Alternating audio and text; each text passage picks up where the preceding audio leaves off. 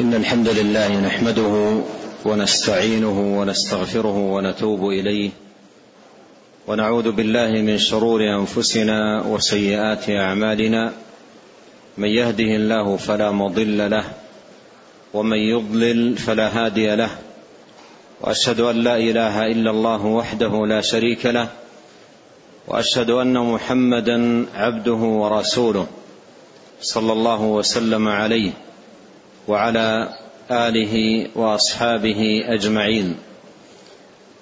اللهم لا علم لنا إلا ما علمتنا اللهم علمنا ما ينفعنا وزدنا علما وأصلح لنا شأننا كله. ولا تكلنا إلى أنفسنا طرفة عين. أما بعد فإن الله سبحانه وتعالى خلق هذا الإنسان ليكون عبدا لله جل وعلا مؤتمرا بأمره منتهيا عما نهى الله تبارك وتعالى عنه. قال الله تعالى وما خلقت الجن والإنس إلا ليعبدون ولا تكون هذه العبودية إلا بالخضوع لله. والذل بين يديه جل في علاه وبطاعته سبحانه وتعالى بامتثال أمره والانتهاء عما نهى عنه تبارك وتعالى. والله عز وجل حكيم عليم. لا يأمر عباده إلا بما فيه خير وفلاح وسعادة لهم في الدنيا والآخرة. ولا ينهاهم تبارك وتعالى إلا عما فيه شر وضر عليهم في الدنيا والآخرة. والعاقل من يجاهد نفسه في هذه الحياة على طاعة الله تبارك وتعالى وحسن التقرب إليه. والله يقول والذين جاهدوا فينا لنهدينهم سبلنا وإن الله لمع المحسنين. وإن من المتأكد على المسلم الحريص على سعادة نفسه في الدنيا والآخرة أن يحرص على طاعة الله عز وجل فعلا للأوامر وتركا للنواهي. وكل ذلك طاعة لله. وكله داخل في الإيمان بالله سبحانه وتعالى. لأن الإيمان كما أنه يشمل فعل الأوامر فإنه كذلك يشمل ترك النواهي. وكما أن فعل ما أمر الله سبحانه وتعالى به إيمان فإن ترك ما نهى الله سبحانه وتعالى عنه إيمان. وكما أنه يتقرب إلى الله جل وعلا بفعل أوامره فإنه كذلك يتقرب إلى الله سبحانه وتعالى بالبعد عما نهى عنه. ولهذا فإن العلماء رحمهم الله تعالى كما أنهم قد ألفوا كتبا ومؤلفات نافعة في بيان أعمال الإيمان التي يطلب من المسلم فعلها والقيام بها والمواظبة عليها فإنهم كذلك في الوقت نفسه كتبوا كتبا في بيان ما نهى الله عنه. لأن المسلم كما أنه مطالب بالعلم بما أمر الله به ليعمله فهو كذلك مطالب بالعلم بما نهى الله عنه ليجتنبه. وإن من لا يعرف ما نهى الله سبحانه وتعالى عنه كيف يتحقق منه الاجتناب والابتعاد وهو لا يعلم؟ وكيف يتقي من لا يدري ما يتقي؟ كيف يجتنب الذنوب من لا يعرفها ولا يعرف خطرها؟ ولا يعرف سوء مغبتها ومضرتها على صاحبها في الدنيا والآخرة. ومن هنا كتب غير واحد من أهل العلم كتبا في الكبائر وبيانها. ولا شك أن المسلم مطلوب منه أن يعرف الكبائر معرفة يقصد بها اجتناب الكبائر. والبعد عنها. إذ كيف يجتنبها وهو لا يعرفها ولا يعرف خطرها؟ وهل استمرأ كثير من الناس الكبائر وأوغلوا فيها وارتكبوها واقترفوها إلا بسبب عدم العناية بهذا العلم العظيم العلم الشريف المبارك ومعرفة الكبائر بقصد اجتنابها والحذر منها والبعد عن اقترافها. ولا شك أن اجتناب الكبائر بوابة عظيمة لصلاح الأمور استقامة الأحوال والفوز برضا الله سبحانه وتعالى والمدخل الكريم يوم يلقى العبد ربه جل وعلا. إن تجتنبوا كبائر ما تنهون عنه نكفر عنكم سيئاتكم وندخلكم مدخلا كريما. فانظر هذا الأثر العظيم المبارك المترتب على معرفة الكبائر واجتنابها والبعد عنها طاعة لله سبحانه وتعالى وتقربا إليه جل في علاه. وقد دلت نصوص الشرع نصوص كتاب الله وسنة نبيه صلوات الله وسلامه عليه أن الذنوب على قسمين قسم كبائر بهذا وصفت. بهذا وصفت في كتاب الله وفي سنة نبيه صلوات الله وسلامه عليه. وذنوب صغائر ويدون الكبائر. والكبيرة جاء ذكرها في كتاب الله في آيات عديدة في مثل قوله إن تجتنبوا كبائر ما تنهون عنه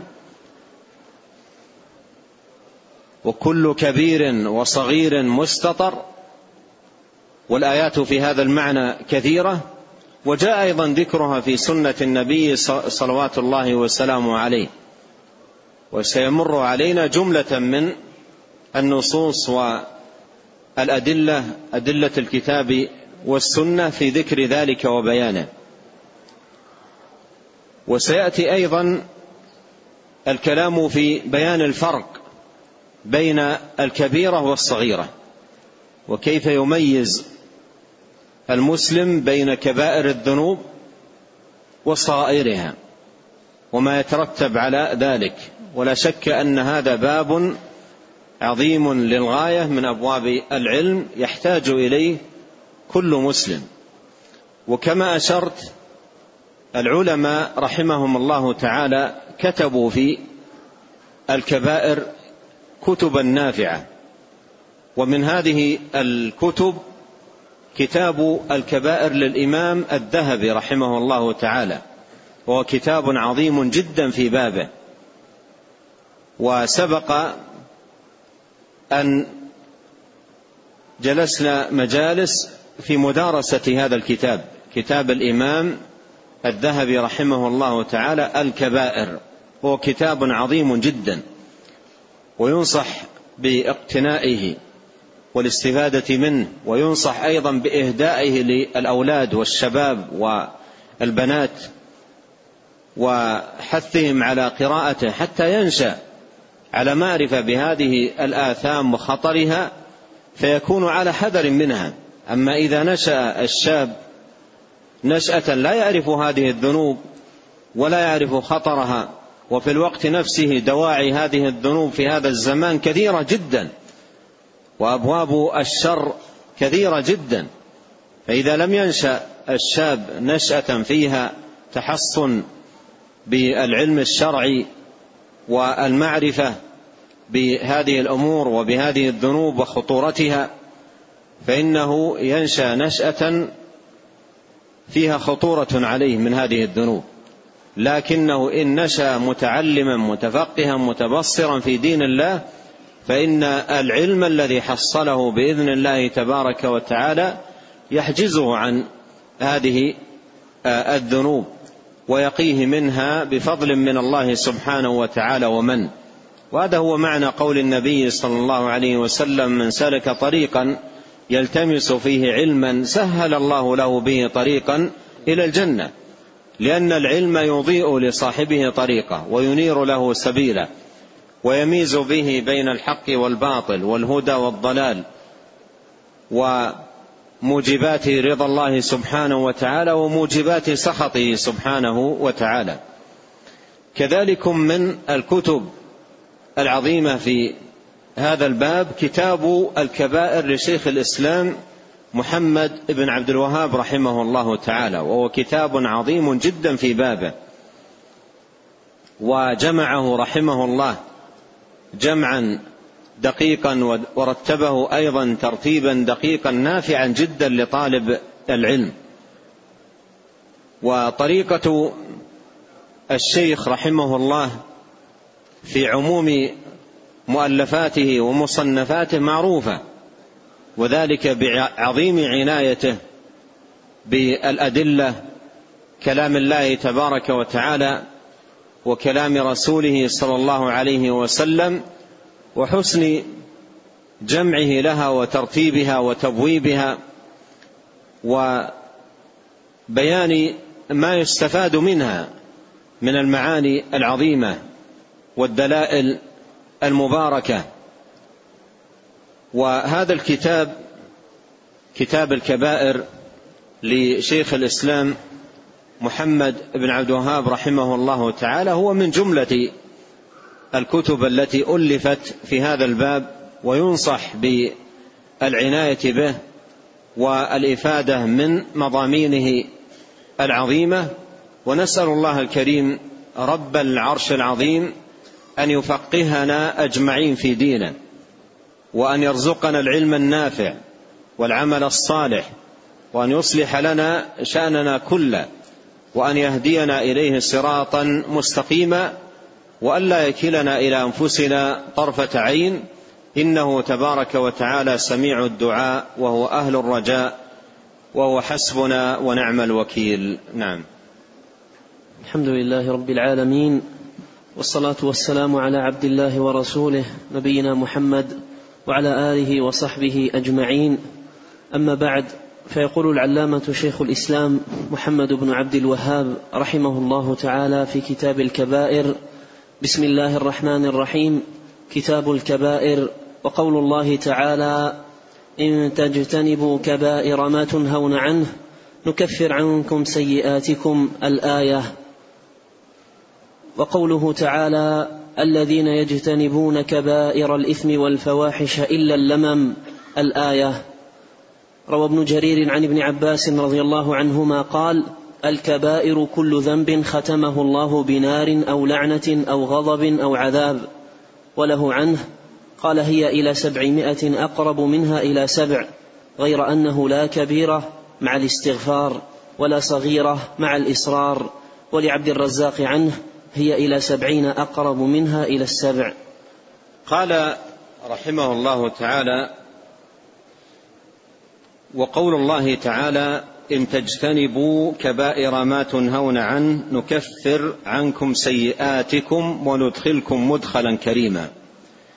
بدأ رحمه الله هذا الكتاب المبارك بسوق بعض الآيات من كتاب الله جل وعلا في بيان أن الذنوب منها ذنوب وصفت بأنها كبائر وصفت بأنها كبائر في غير ما آية من كتاب الله. ولا شك أن وصفها بهذه الصفة دليل على خطورتها وعظم مضرتها وسوء عاقبتها على فعلها. فهي ذنوب وصفها رب العالمين بأنها كبائر عظائم شنائع كبيرة مما يدل على خطورة هذه الذنوب. وهذا يتطلب معرفة بهذه الذنوب معرفة يقصد بها تجنب هذه الذنوب والبعد عنها وعدم الوقوع في شيء منها. والله سبحانه وتعالى في هذه الآية والآيات التي جاءت في هذا الباب وساق المصنف رحمه الله تعالى شيئا منها أمر عباده باجتناب الكبائر باجتناب الكبائر. في هذه الآية قال إن تجتنبوا كبائر ما تنهون عنه.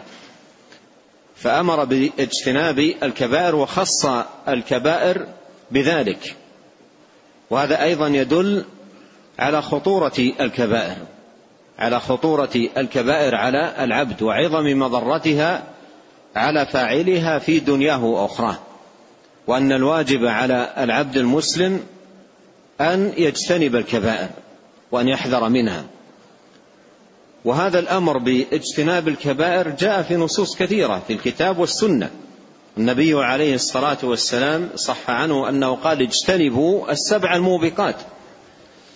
والاجتناب يعني بعد الإنسان عما نهي عنه بحيث يكون هذا الذي نهي العبد عنه في جانب بعيد عن الإنسان لا يقتربه ولا يحوم حول حماه.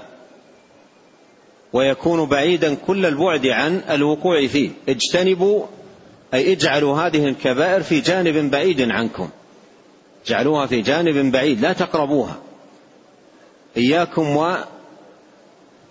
وفعلها واقترافها وكونوا على حذر من ذلك. إن تجتنبوا كبائر ما تنهون عنه. تنهون عنه أي ينهاكم عنه رب العالمين سبحانه وتعالى في كتابه. وينهاكم عنه رسوله صلوات الله وسلامه عليه. وهذه الآية جاءت في سورة النساء في أوائلها. وقبل هذه الآية من بدء السورة سورة النساء نهى الله جل وعلا عن جملة كبيرة من الأمور. ولهذا جاء عن عبد الله بن مسعود رضي الله عنه أنه قال كل ما نهى الله عنه من أول هذه السورة أي سورة النساء إلى قوله إن تجتنبوا كبائر ما تنهون عنه نكفر عنكم سيئاتكم فهو كبيرة. كل ما نهى الله عنه من أول هذه السورة إلى قوله إن تجتنبوا كبائر ما تنهون عنه فهو كبيرة. وهذا ليس حصرا للكبائر في ما ذكر في هذا الموضع وإنما بيان أن هذه النواهي التي جاء ذكرها في هذه السورة من أولها إلى هذه الآية ثم ختم ذلكم السياق بقول الله سبحانه وتعالى إن تجتنبوا كبائر ما تنهون عنه دال على أن ما ذكر قبلها من النواهي فهو من الكبائر وداخل في جملة الكبائر. وسيأتي ضابط أهل العلم فيما تعرف به الكبيرة وتميز به الكبيرة عن الصغيرة. قال إن تجتنبوا كبائر ما تنهون عنه نكفر عنكم سيئاتكم. نكفر عنكم سيئاتكم. وهذا فيه ذكر ثمرة عظيمة من ثمار اجتناب الكبائر والبعد عنها. اجتناب الكبائر والبعد عنها أن من ثمرة ذلك تكفير السيئات أي فيما دون الكبائر لأن الكبائر اجتنبت لأن الكبائر اجتنبت وابتعد عنها العبد فكانت الثمرة تكفير السيئات أي التي هي دون الكبائر السيئات التي دون الكبائر وهي صغائر الذنوب. وصغائر الذنوب تكفرها. أو يكفرها فعل الطاعات ويكفرها كذلك اجتناب الكبائر لأن اجتناب الكبائر معدود في الطاعات. من جملة الطاعات التي يتقرب بها العبد إلى الله سبحانه وتعالى اجتناب الكبائر والبعد عنها. فهذا الاجتناب والبعد عن الكبائر هو معدود في جملة الطاعات وفي جملة القربات التي يتقرب إلى العبد إلى الله سبحانه وتعالى بها فتكون مكفرة للسيئات. مثلما أن الصلاة مكفرة مثلما أن الصيام مكفر مثلما أن الحج أيضا مكفر.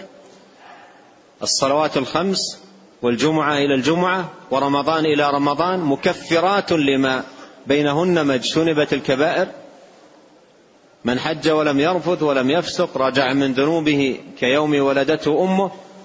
كما أن هذه الطاعات العظيمه مكفرة فإن طاعة اجتناب الكبائر مكفرة للذنوب. فإن طاعة اجتناب الكبائر مكفرة للذنوب مكفرة للسيئات. وابن آدم خطاء وكثير الأخطاء. كثير التقصير. كل بني آدم خطاء. فهذه الطاعات الحسنات العظيمة مكفرة لسيئاته. ولهذا قال الله جل وعلا إن الحسنات يذهبن السيئات.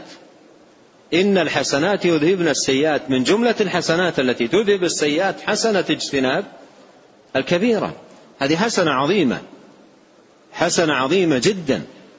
أرأيتم شخصا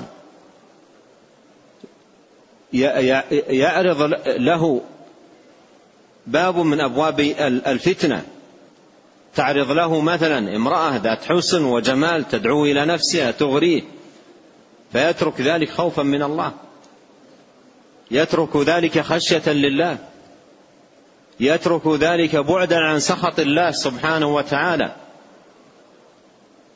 كم هي من حسنة عظيمة دالة على أن قلب هذا الإنسان فيه خشية لله وخوف من الله ومراقبة لله سبحانه وتعالى. فتجنب الذنب خوفا من ربه وطلبا لرضاه سبحانه وتعالى. فلا شك أن هذه حسنة عظيمة. حسنة عظيمة قام بها العبد. ولهذا كانت مثل هذه الحسنات من أعظم الوسائل في التقرب إلى الله سبحانه وتعالى.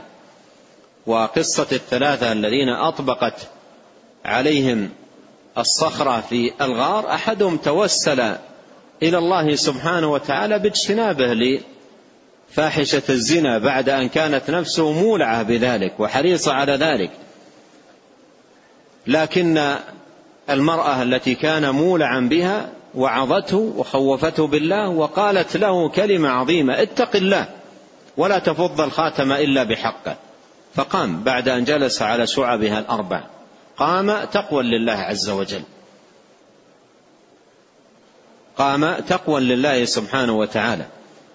فلا شك أن هذه حسنة عظيمة اجتناب الكبائر خوفا من الله وطلبا لرضاه سبحانه وتعالى. لا شك أنها حسنة عظيمة ويترتب عليها ما يترتب على غيرها من الحسنات من تكفير السيئات. إن الحسنات يذهبن السيئات. قال إن تجتنبوا كبائر ما تنهون عنه نكفر عنكم سيئاتكم وندخلكم مدخلا كريما. وندخلكم مدخلا كريما. والمدخل الكريم يتناول الفوز برضا الله سبحانه وتعالى عن عبده. ويتناول أيضا الفوز بالدخول بجنته والنجاة من سخطه جل وعلا. فكل ذلكم يتناوله قوله جل في علاه وندخلكم مدخلا كريما. ولهذا الكبائر اجتنابها اجتناب الكبائر من ثماره العظيمة وآثاره العبد على وآثاره على العبد في دنياه واخراه أنه يفوز بالمدخل الكريم. يفوز بالمدخل الكريم. ومما يتناوله أيضا المعنى هنا ما يقع للعبد باجتناب الكبائر من شراح الصدر وراحة البال وهناءة العين والبركة في الرزق والحياة. هذا كله داخل. والله يقول من عمل صالحا من ذكر أو أنثى وهو مؤمن فلنحيينه حياة طيبة. هذا في الدنيا. ولنجزينهم أجرهم بأحسن ما كانوا يعملون. أي يوم القيامة يوم يلقون الله جل وعلا. ولهذا ينبغي أن يعلم أن اجتناب الكبائر طاعة لله سبحانه وتعالى له آثار مباركة وعوائد حميدة على العبد في الدنيا إضافة إلى ما أعده الله سبحانه وتعالى له يوم القيامة من الأجر العظيم والثواب الجزيل والمدخل الكريم. قال رحمه الله تعالى وقوله تعالى الذين الذين يجتنبون كبائر الإثم والفواحش إلا اللمم. إن ربك واسع المغفرة. الذين يجتنبون كبائر الإثم والفواحش. وهذا أيضا مقام فيه الحث والحظ على اجتناب الكبائر والبعد عنها. الذين يجتنبون كبائر الإثم أي كبائر الذنوب مما نهى الله سبحانه وتعالى عنه ونهى عنه رسوله صلوات الله وسلامه وبركاته عليه والفواحش. الفواحش أي ما فحش من الذنوب سواء القولية أو الفعلية. ليس المؤمن بالطعان ولا اللعان ولا الفاحش ولا البذيء.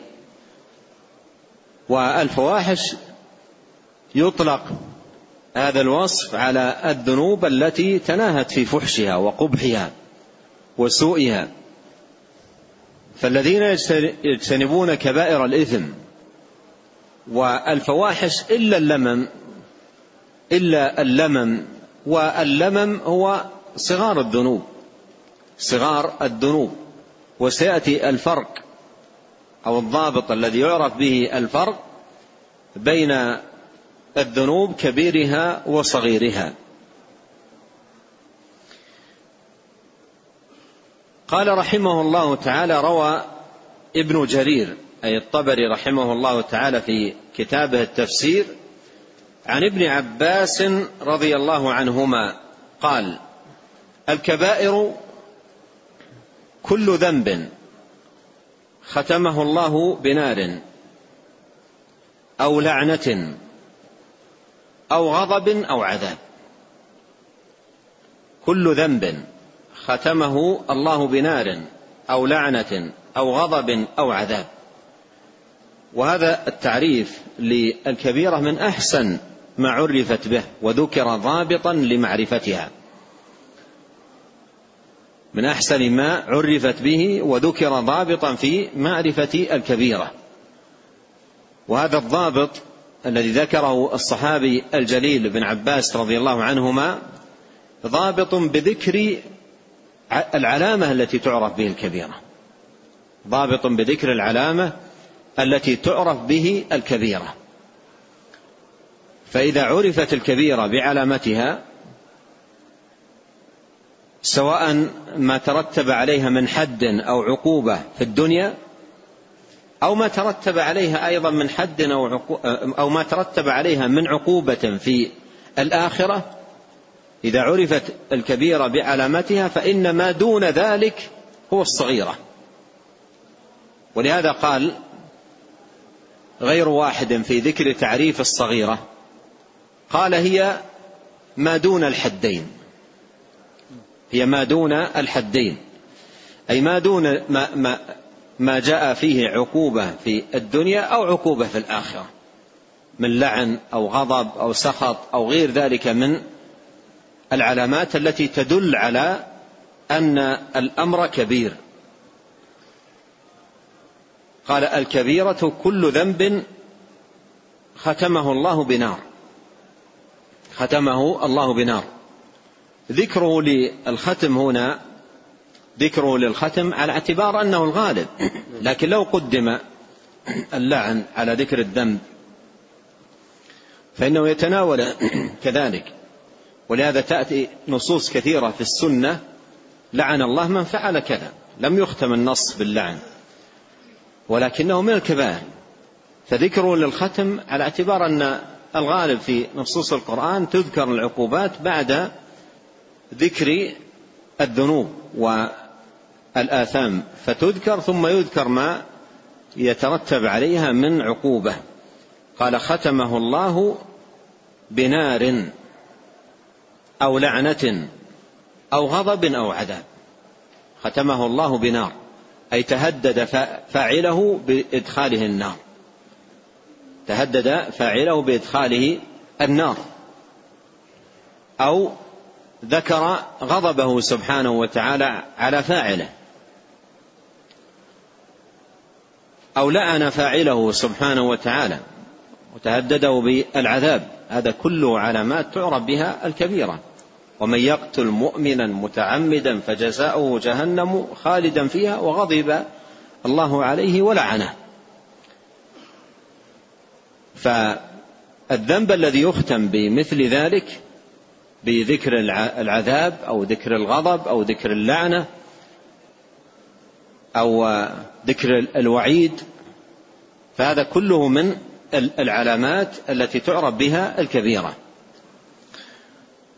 كذلكم ذكر العلماء رحمه رحمهم الله تعالى مضافا إلى ذلك مما يفيد أن ابن عباس رضي الله عنهما ما ذكر هذه الأمور الأربعة حاصرا لمعرفة الكبيرة بها.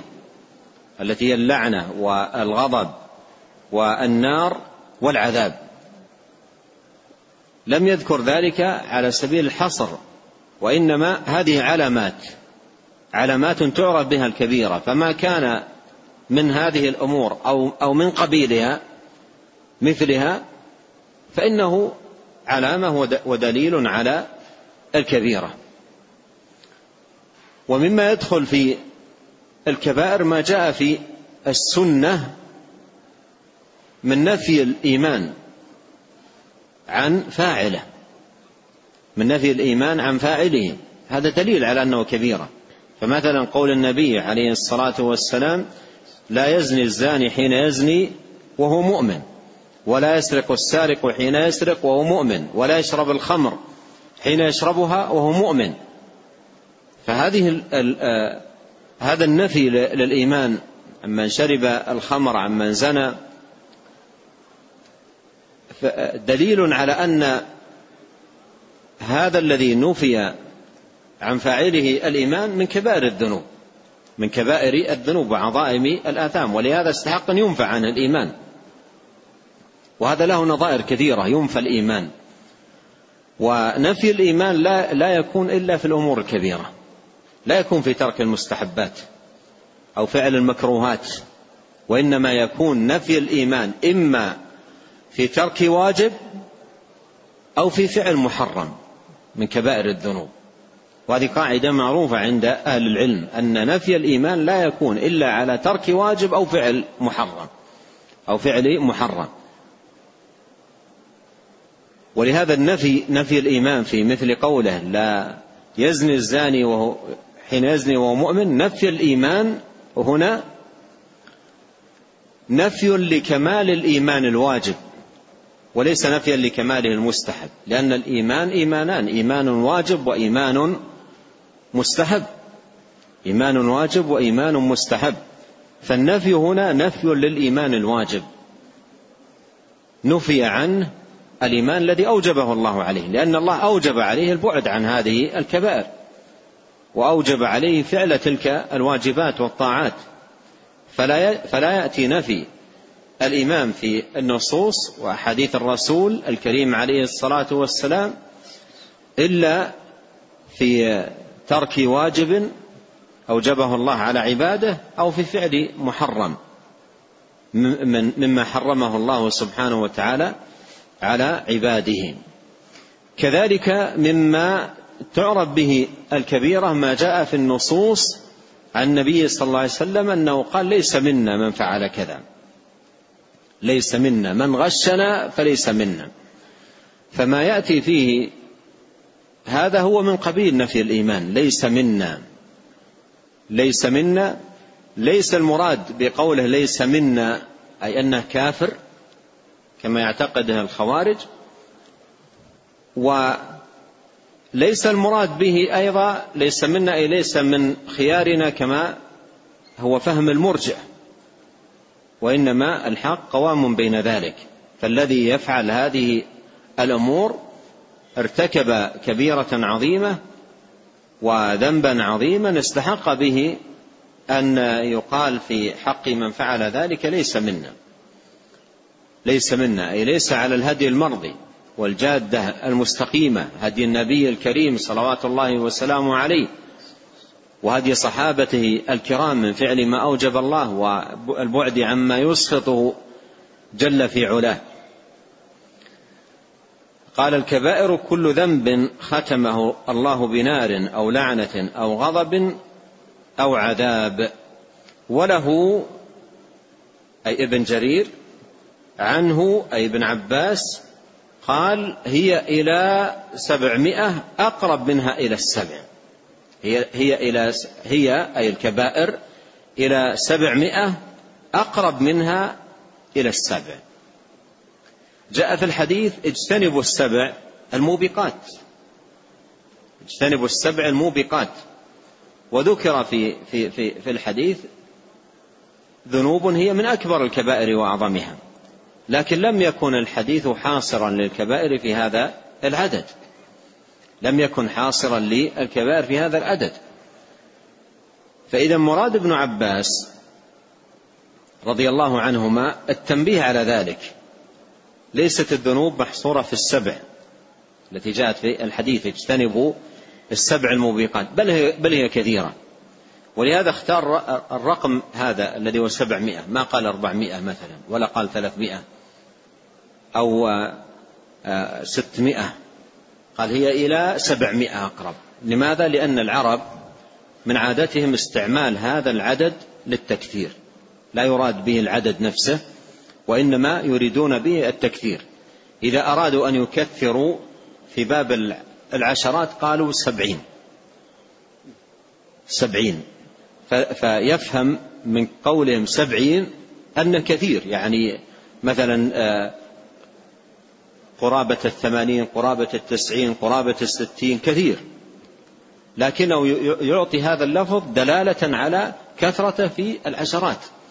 إن كان كثرة مئات يكون سبعمائة ما يريدون العدد نفسه السبعمائة لا يريدون بذلك العدد نفسه السبعمائة وإنما يريدون أن أن كثرته بهذا الوصف. إن كان في باب المئات قال سبعمائة وإن كان في باب العشرات قال سبعين. فيستعملون هذا العدد للتكثير. يستعملونه للتكثير ولا يراد به العدد عينه أو العدد نفسه.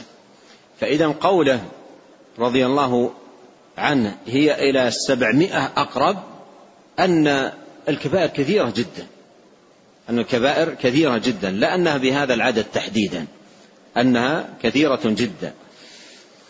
قال هي إلى سبعمائة أقرب منها إلى السبع. غير أنه لا كبيرة مع الاستغفار ولا صغيرة مع الإصرار. لا كبيرة مع الاستغفار. أي أن من يقع في الكبيرة ويندم ويستغفر ربه جل وعلا ويتوب إليه لا تبقى كبيرة. تمحى. يتوب الله عليه. والله سبحانه وتعالى غفور رحيم. يقبل التوبة ويعفو عن السيئات. فقوله لا كبيرة مع الاستغفار أي أنها بالاستغفار والتوبة وصدق الرجوع إلى الله سبحانه وتعالى تمحى. تمحى ولا تبقى. ولا صغيرة مع الإصرار. الصغيرة عندما يصر عليها الصغيرة عندما يصر عليها فاعلها ويداوم عليها ويواظب على فعلها تتحول به إلى كبيرة لأن الإصرار على الصغائر يجر الإنسان إلى ما هو أعظم من ذلك. يجر إلى ما هو أعظم من ذلك لأنه يضعف فيه الخوف والمراقبة لله سبحانه وتعالى فيجر إلى ذلك.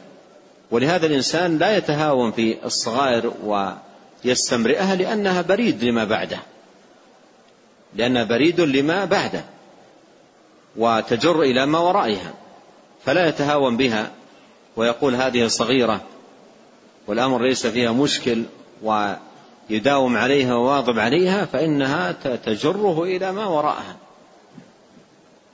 ولهذا انظر في الآية الكريمة قال الله عز وجل قل للمؤمنين يغضوا من أبصارهم ويحفظوا فروجهم.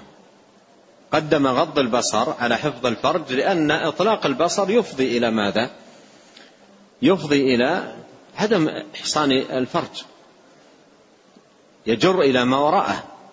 ولما نهى سبحانه وتعالى عن الزنا قال ولا تقربوا الزنا. لم يقل لا تزنوا قال ولا تقربوا الزنا لأن النهي عن الزنا نهي عنه عن كل الأسباب والوسائل التي تفضي إليه وتؤدي بالإنسان إلى فعله. قال ولعبد الرزاق أي الصنعاني صاحب المصنف رحمه الله تعالى وله أيضا في كتاب التفسير كتاب في التفسير ولعل النقل عن تفسيره تفسير الصنعاني. ولعبد الرزاق عنه أي عن ابن عباس هي إلى سبعين أقرب منها إلى السبع. هي إلى السبعين أقرب منها إلى السبع. وأيضا العدد هنا كما تقدم المراد به التكثير. المراد به التكثير. وعدد من أهل العلم اعتمدوا ذلك اعتمدوا ذلك. قول قول ابن عباس هي للسبعين أقرب. فجمعوا في الكبائر سبعين كبيرة. جمعوا في الكبائر سبعين كبيرة. ومن هؤلاء الذهبي رحمه الله في كتابه الكبائر جمع فيه سبعين كبيرة.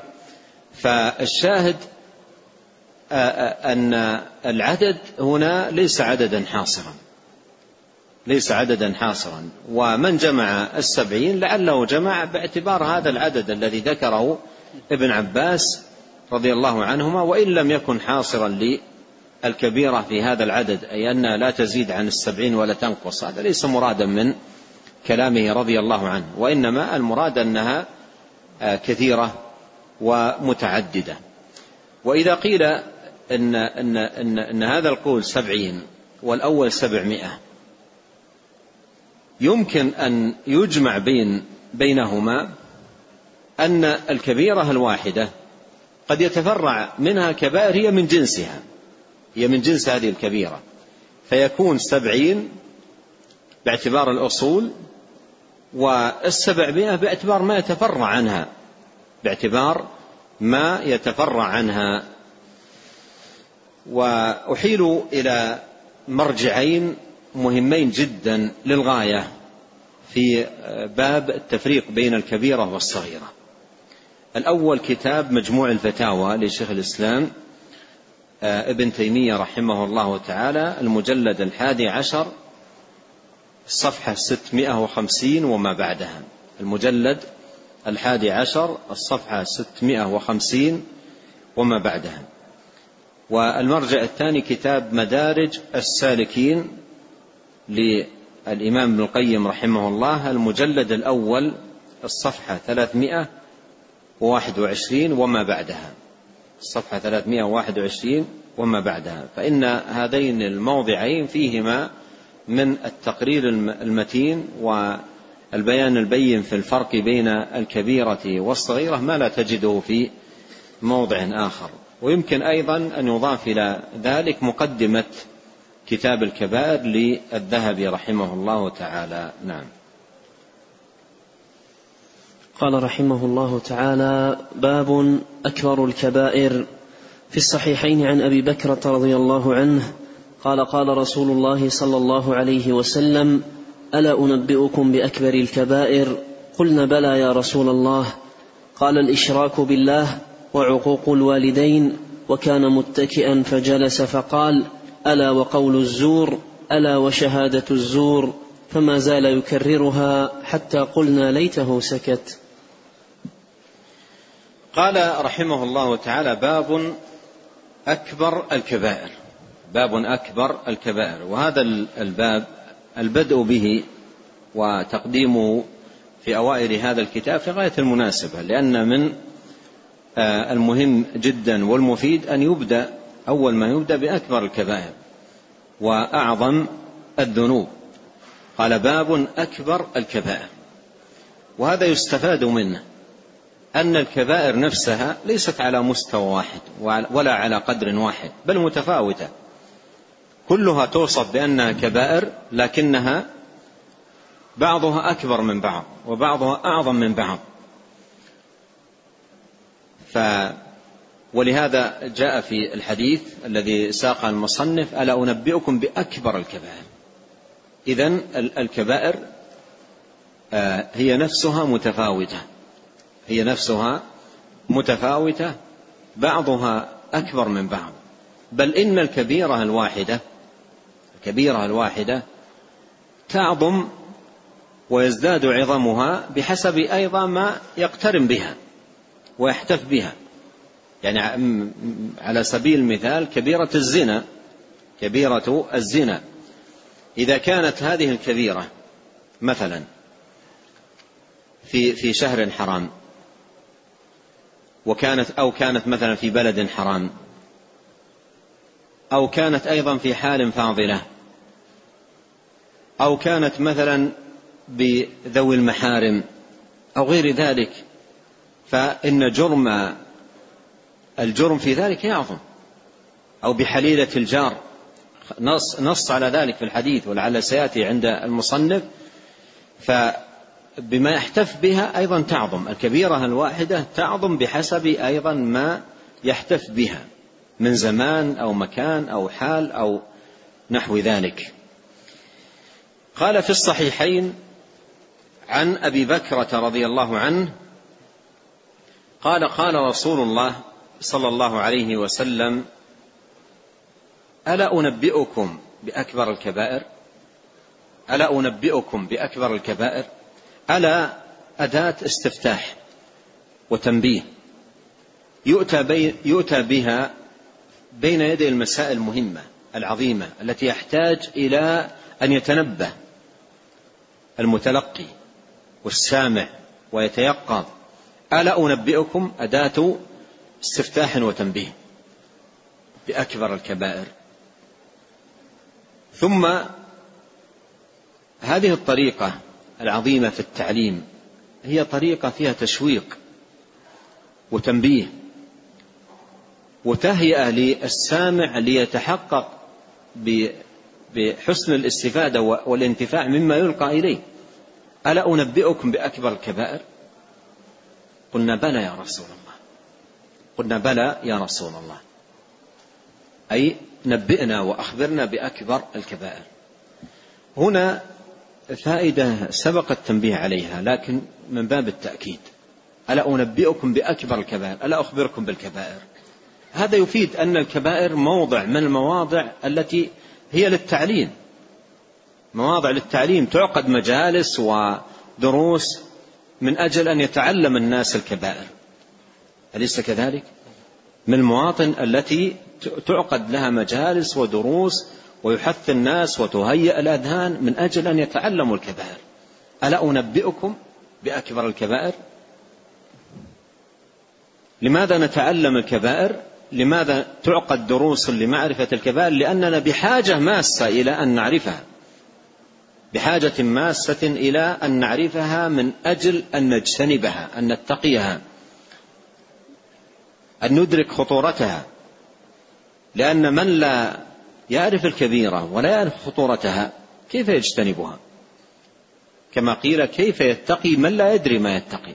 كيف يتقي الذنوب ولا يعرف الذنوب ولا يعرف خطورتها؟ إذا قول النبي عليه الصلاة والسلام ألا أنبئكم بأكبر الكبائر؟ هذا يدل على أن هذا الباب باب علم الكبائر باب من أبواب العلم العظيمة التي ينبغي أن تعقد لها مجالس وأن تكتب أيضا فيها مؤلفات وأن تلقى فيها دروس وأن تبين أيضا من خلال المنابر وخطب الجمعة وغير ذلك لأن الناس يحتاجون حاجة ماسة إلى معرفتها من أجل اتقائها واجتنابها والبعد عن الوقوع فيها. ألا أنبئكم بأكبر الكبائر؟ قوله أكبر الكبائر فيه ما تقدم أن الكبائر متفاوتة وبعضها أكبر من بعض. قلنا بلى يا رسول الله وهذا أيضا في حرص الصحابة رضي الله عنهم الشديد على العلم والخير وإقبالهم على الهدى. قال الإشراك بالله. قال الإشراك بالله. وهذا أكبر الكبائر على الإطلاق وأعظم الذنوب. الإشراك بالله سبحانه وتعالى. والإشراك بالله هو أن يجعل مع الله ند. أن يجعل مع الله شريك. أن يجعل مع الله نديد. قال الإشراك بالله والشرك هو تسوية غير الله بالله. تسوية الشرك هو التسوية. تسوية غير الله بالله في شيء من حقوقه أو شيء من خصائصه سبحانه وتعالى. حقوقه العبادة خصائصه أوصاف الكمال ونعوت الجلال المختصة به جل في علاه. فمن سوى غير الله بالله في شيء من ذلك فقد أشرك بالله.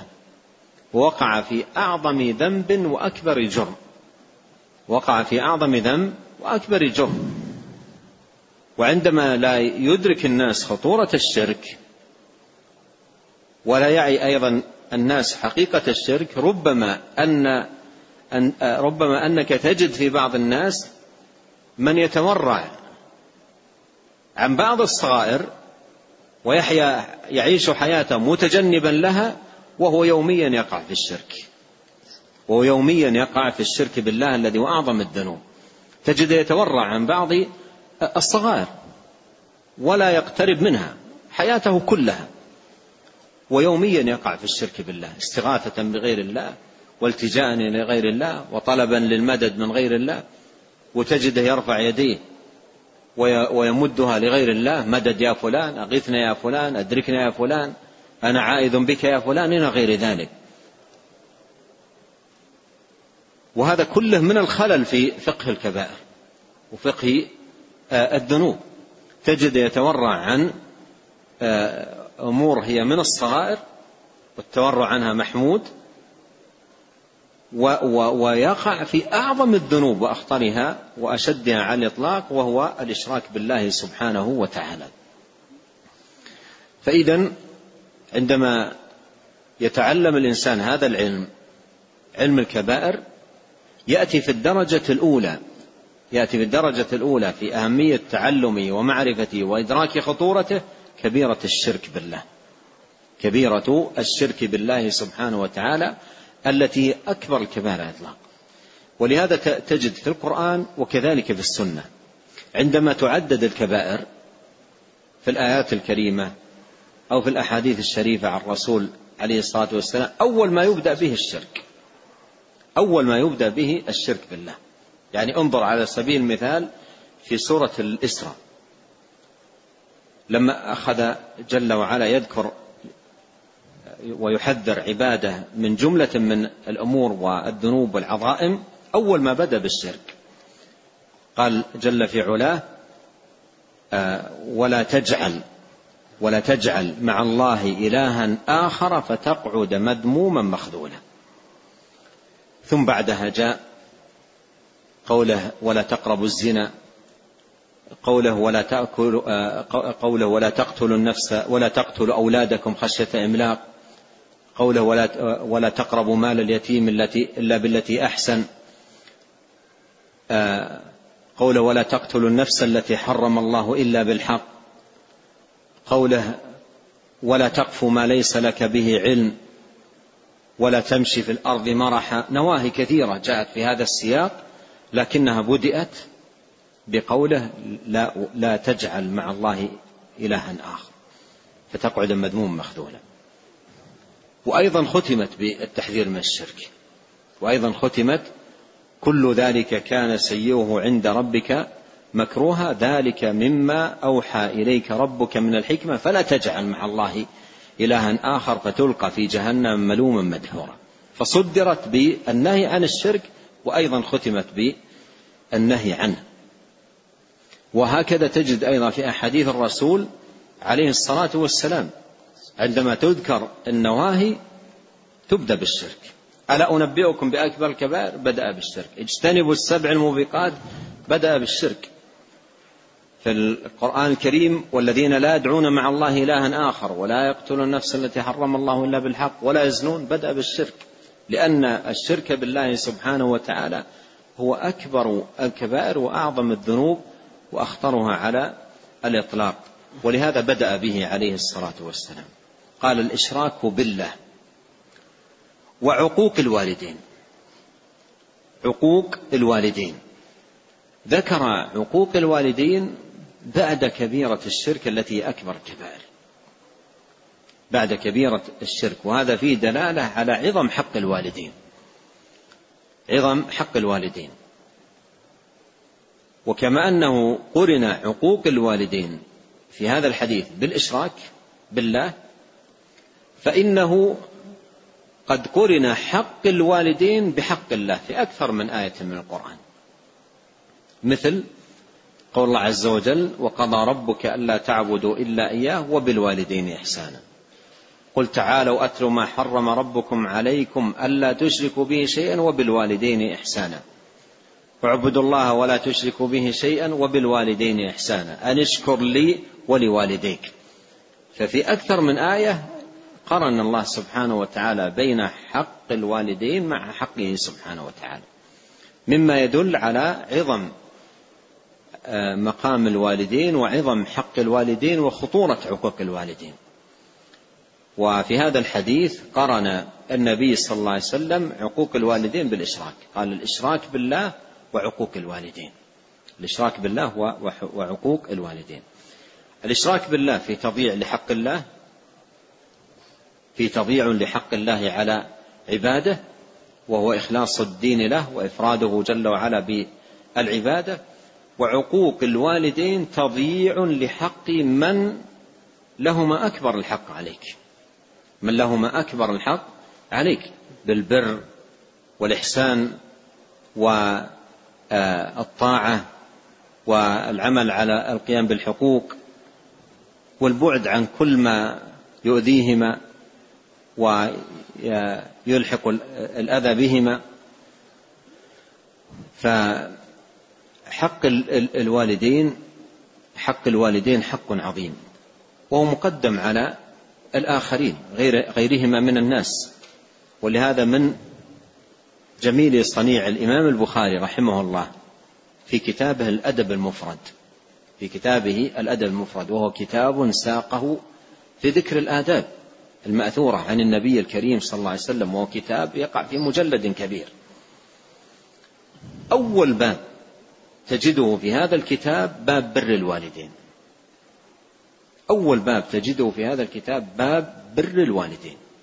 وكأنه يقول رحمه الله تعالى اقرأ هذه الآداب كاملة واعلم أن أحق الناس بها وأولاهم بها الوالدان. لعظم حق الوالدين وعظم مكانة الوالدين. كثير من الناس تجد يحسن الحديث مع إخوانه أصدقائه زملائه ينتقي لهم أطيب الكلام وأحسنه لكنه في مثل ذلك لا يكون مع والديه. ناهيك عن التضييع لحقوق الوالدين العظيمة. ففي هذا الحديث قرن عقوق الوالدين بالإشراك بالله سبحانه وتعالى مما يدل على خطورة العقوق. قال وكان متكئا. كان متكئا. فجلس. استفادوا من جواز بيان العلم مع الاتكاء. لا حرج في ذلك. لا حرج في ذلك أن يبين شيئا من مسائل العلم وهو متكئ.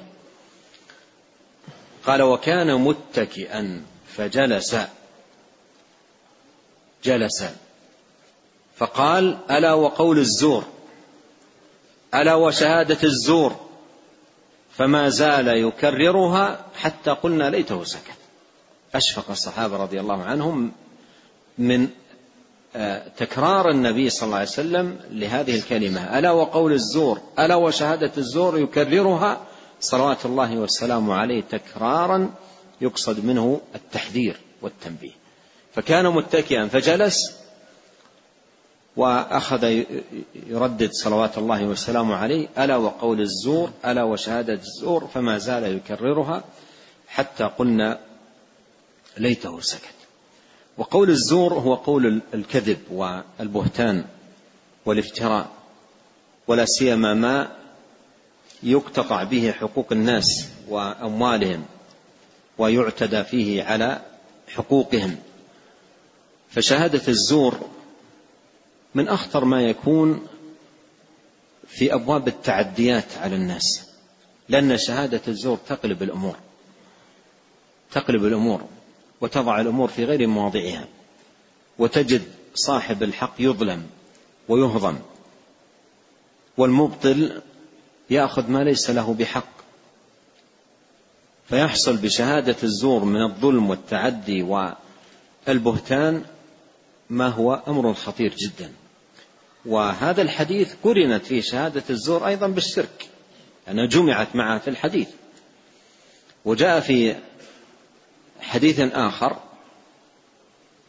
عن نبي عن نبينا عليه الصلاة والسلام وهو في المسند وغيره أنه قال عدلت شهادة الزور بالإشراك بالله. عدلت شهادة الزور بالإشراك بالله.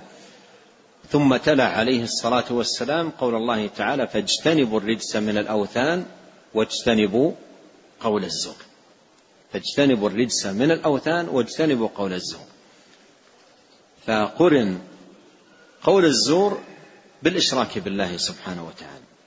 مما يدل على خطورة قول الزور وخطورة شهادة الزور لما يترتب عليه من المضار العظيمة والمآلات الوخيمة. نعم. قال رحمه الله تعالى باب كبائر القلب. قال عن أبي هريرة رضي الله عنه قال قال رسول الله صلى الله عليه وسلم إن الله لا ينظر إلى صوركم وأموالكم ولكن ينظر إلى قلوبكم وأعمالكم. رواه مسلم. نعم لعلنا نكتفي بهذا القدر ونسأل الله الكريم أن ينفعنا أجمعين بما علمنا وأن يزيدنا علما وأن يصلح لنا شأننا كله.